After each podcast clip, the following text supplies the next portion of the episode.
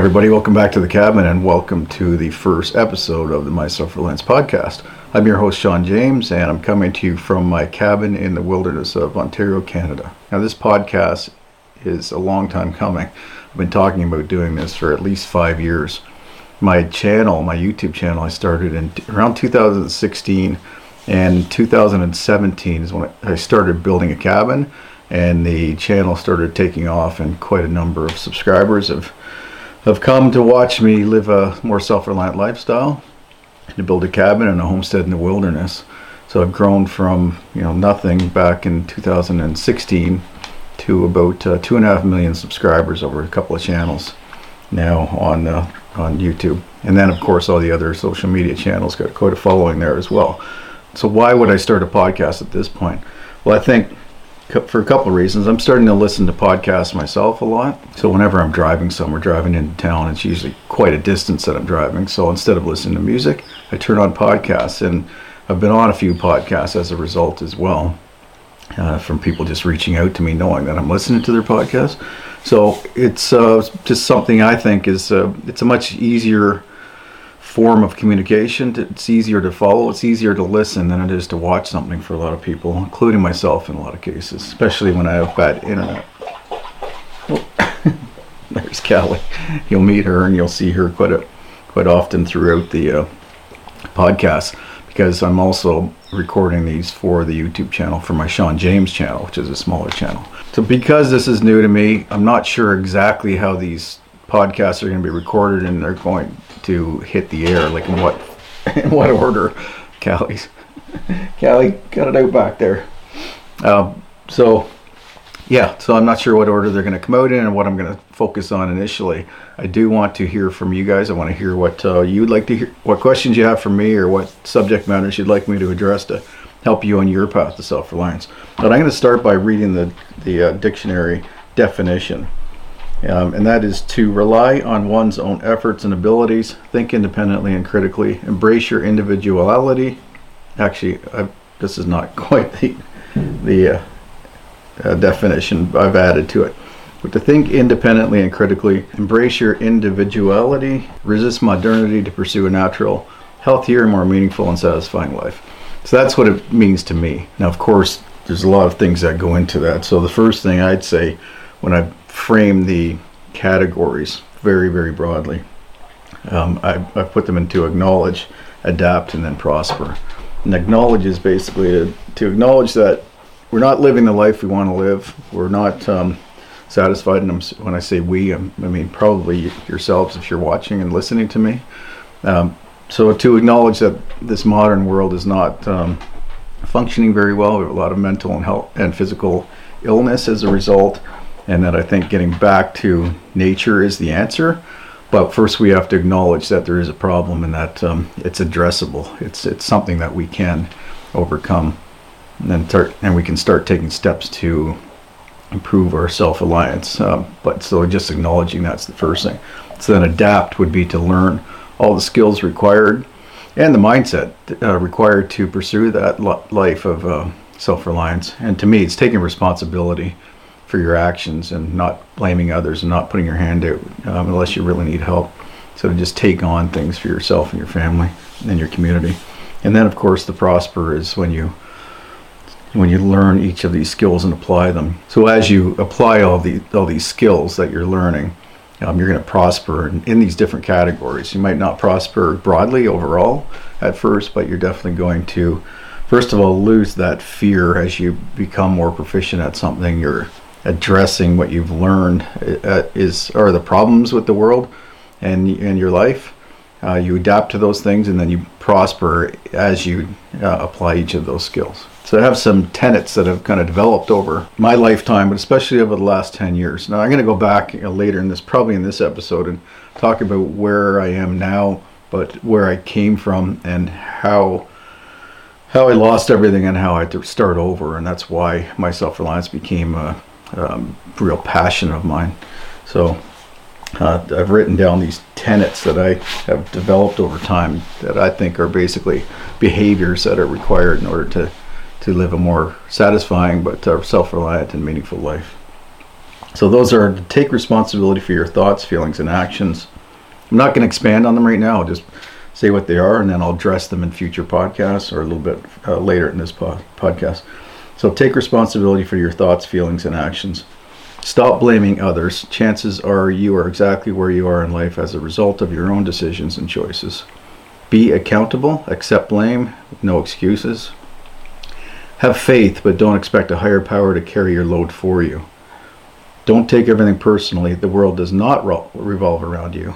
I'll, come. I'll, I'll, spend some more time on that in another podcast because, of course, your perspective does revolve around you, and the way you live your life is generally um, from your own perspective. So that's not quite true, but also doesn't anything that happens to you doesn't mean it's your fault and that it's something that you know the world's not out to get you. Uh, plan for the future, but live in the present. Live intentionally and in the moment. Control your emotions. Be patient and practical. Accept and love yourself. All of us are deeply flawed, despite what greatness you think you see in others. Walk softly, but carry a big stick. We are equal parts good and evil. Stay connected to your dark and dangerous side, but keep it under control and only use it when it is necessary for survival and protection of your family. Fully express your good nature primarily, if possible. Work hard and then work harder. Carry as big a load as you can handle. Focus as much energy as possible directly on the basics food and water, health, shelter, security, reproduction, and community. Life is far more meaningful when you do so. Be natural. Despite what seems like progress, modern life is not good for us. We need to be outside, interacting with flora, fauna, fresh air and water, dirt, solar time, weather, and seasons. We don't just need nature, we are nature. Strive to be the best that you can be always. Acknowledge and accept the world as it is. Learn how to overcome the challenges inherent with living and apply those learned skills relentlessly. Manifest your true and full potential. Embody your beliefs. Become strong and resilient. Be selfish about getting your daily dose of nature, especially during sunrise and sunset.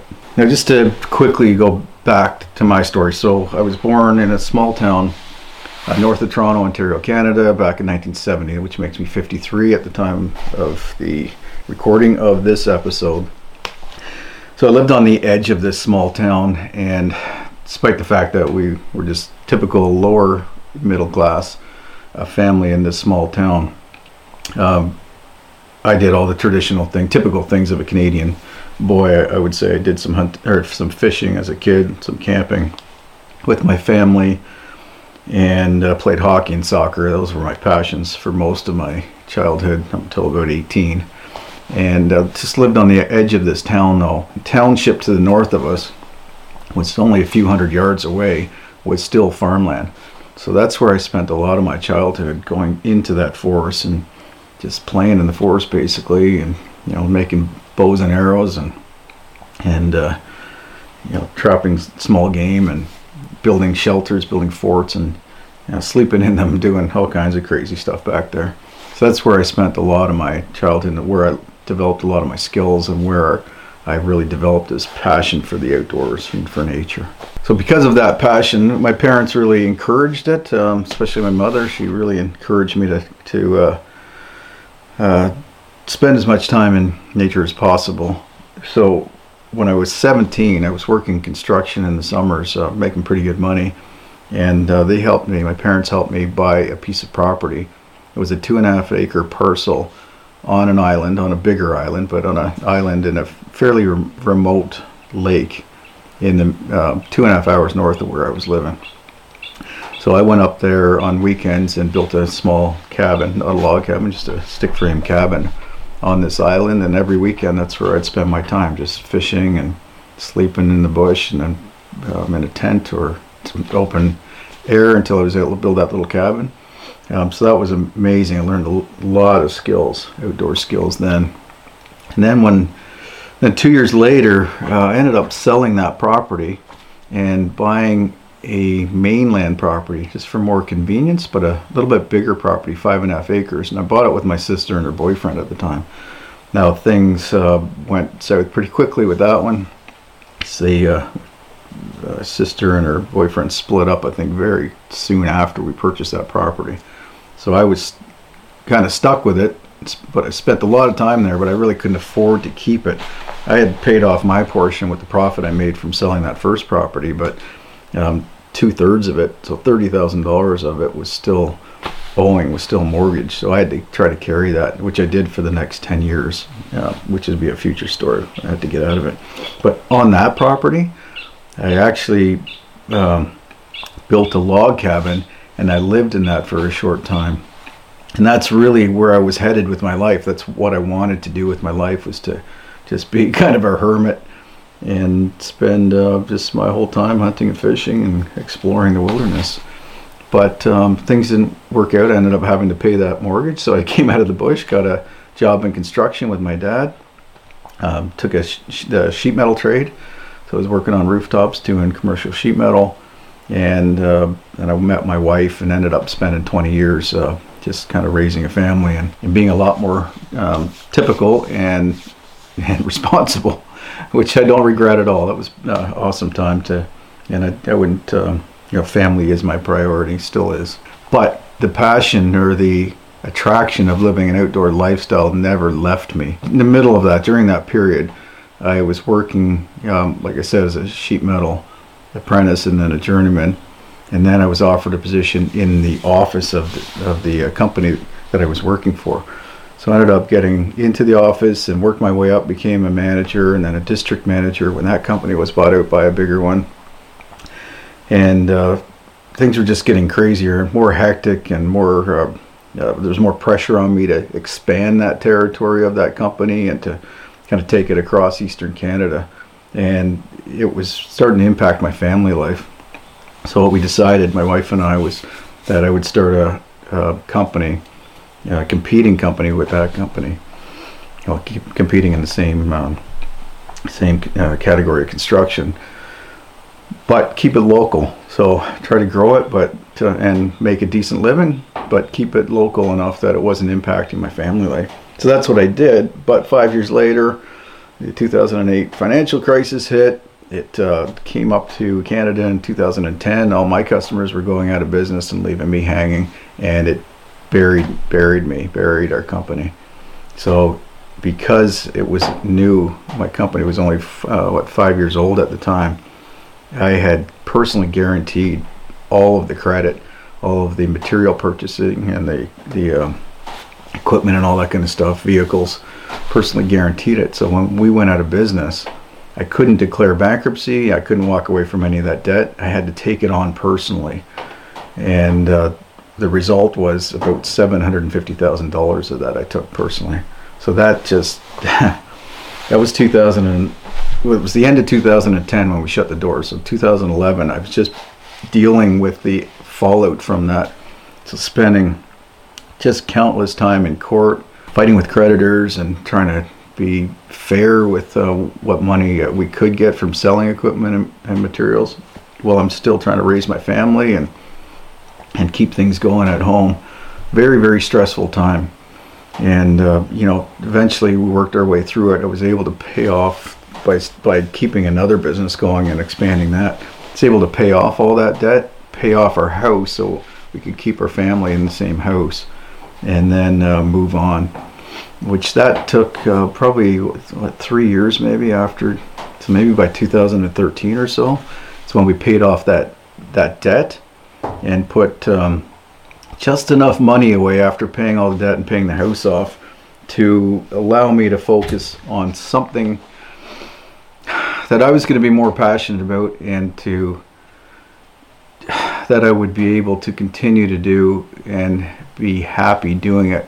Because the business I was in, to be honest, was just I was it was not my passion. It was something I did and I did a good job of, and I could have recovered. I think if I spent more time doing that but uh, my passion was not there. It was um, I was losing that meaning in my life. So my family was the only thing I was getting happy, happiness from. I wasn't having an, as much time to spend in the outdoors.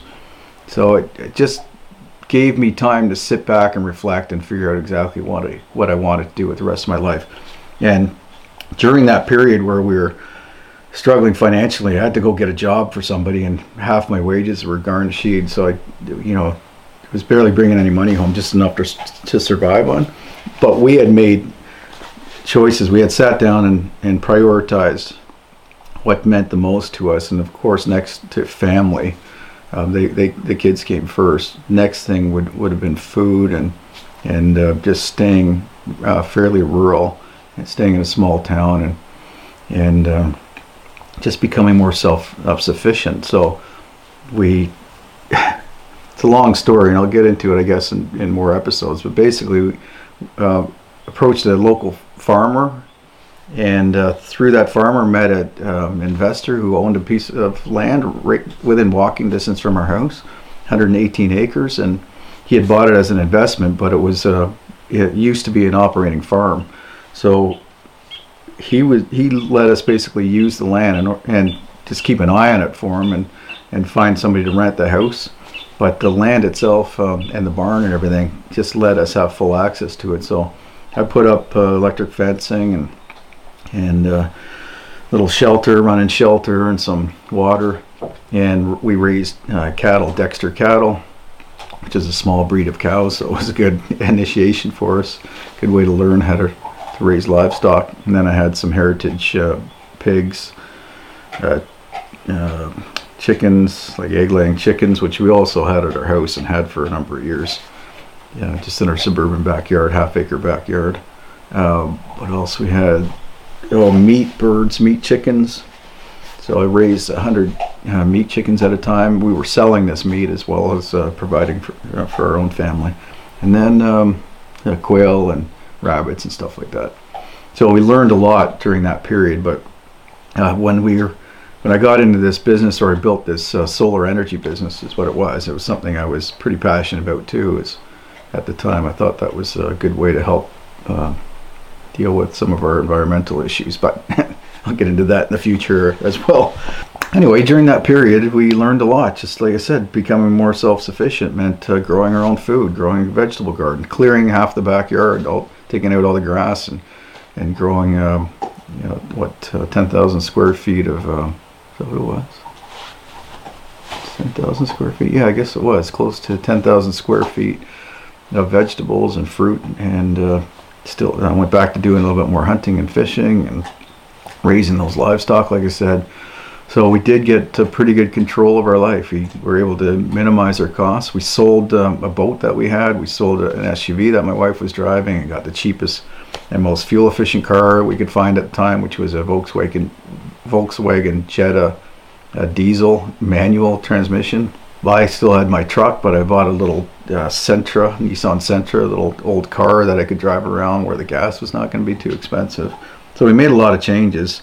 So we learned how to be more frugal, and then we also learned how to to uh, cut our costs by uh, providing a lot more for ourselves. So fast forward that um, that basically became the My Self Reliance brand as we were working on and uh, becoming more self-sufficient ourselves and our, our family uh, it just made sense to start documenting that and started by creating a website uh, selling some uh, con- consulting uh, work that I did for people other people that were trying to do the same thing like branding especially how to build a website and uh, like I said documenting the process of becoming self-reliant.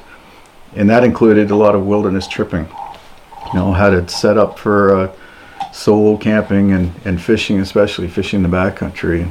Started there and then thought, let's I got to keep going with this and relive my childhood and my uh, continue with the passion that um, I had when I was younger to living more off grid and building a, a log cabin and building a self sufficient homestead.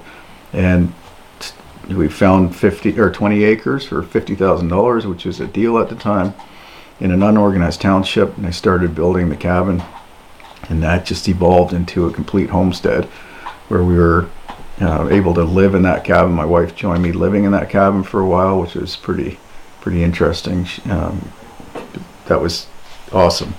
Uh, but anyway, we had some neighbor issues, and again, if you've been following along on the YouTube channels, of course you know all of this. But uh, for anybody that's new to the channel or new to this podcast, um, I'll kind of, I guess in the show notes, what I'll do is give links to the videos where you can learn more about this more in sequence, but I'll also talk more on future podcasts about this. But uh, basically, we had some neighbor issues, ended up selling that place, and I'd already bought this property as a hunting property. It's um, equally remote, I would say, to the other one, uh, but less uh, na- potential neighbor issues. Completely surrounded by crown land, which is our version in Canada of, of uh, public lands. So those will never be developed. So I'm completely surrounded by that. I have no immediate neighbors. I have one neighbor within walking distance who live here uh, full time. They're they're an older couple, retired couple, and they're completely self-sufficient as well. There's no electricity available in this area, so um, us and and them are living completely off grid with no ability to live on grid. So fires for food and cooking for cook or for cooking and heat. Um, solar energy for running like the freezer in the basement and the lights and things like that, and uh, some fuel, of course, for the backup generator and the ATV and snowmobile. But other than that, uh, pretty self-sufficient. We could be completely if we if we put a little bit more effort into it. I w- well, I would say this: we're as self-sufficient as we could be if we didn't have access to modern fuel. We could still survive. This would be slightly less comfortable.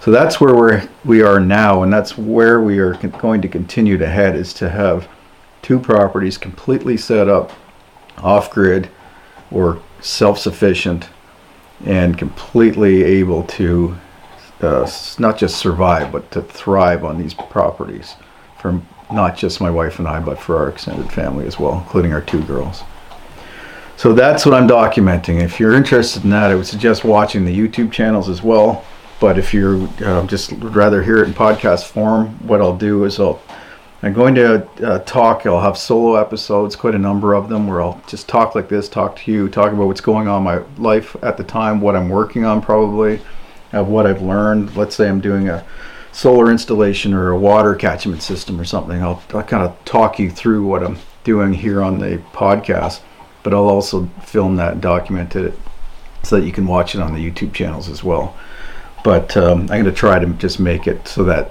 you're not losing anything. I'm go- so I give you everything you need to do to just listen to it if that's your preferred method of consuming content. But it's it's going to be busy. Um, my daughter is helping me, um, Emily. She's going to help with the editing of these episodes and uh, distribution and uh, maybe with the advertising so we can help pay for this thing. So um, thank you to Emily for that. And if you're interested in just following along with her perspective too. She also has a YouTube channel, Emily Ashling, and I'll also always provide the link to her channel and my channels in the descriptions or in the uh, show notes or whatever they call it for these podcasts. So that's it for the for this episode. Uh, look forward to uh, filming a lot more. I look forward to having a lot of guests. Um, anything that I'm interested, in, I'm going to have guests on that are uh, hopefully experts in whatever um, whatever subject matter I'm trying to learn more about and I think that you would benefit from. So I'll have guests, these solo episodes, and a lot more probably family episodes as well, where I have at least one of my daughters, Emily. not sure Aaron would be interested in doing this, but Emily uh, certainly would, and maybe I'll even be able to convince my wife to come on. But who knows? Each week will be a little bit different, and that will be the, the goal would be to get an episode out at least once per week. So that's it. Thanks for listening. Thanks for watching if you're on YouTube, and I look forward to seeing you back at here at the cabin next time. Take care.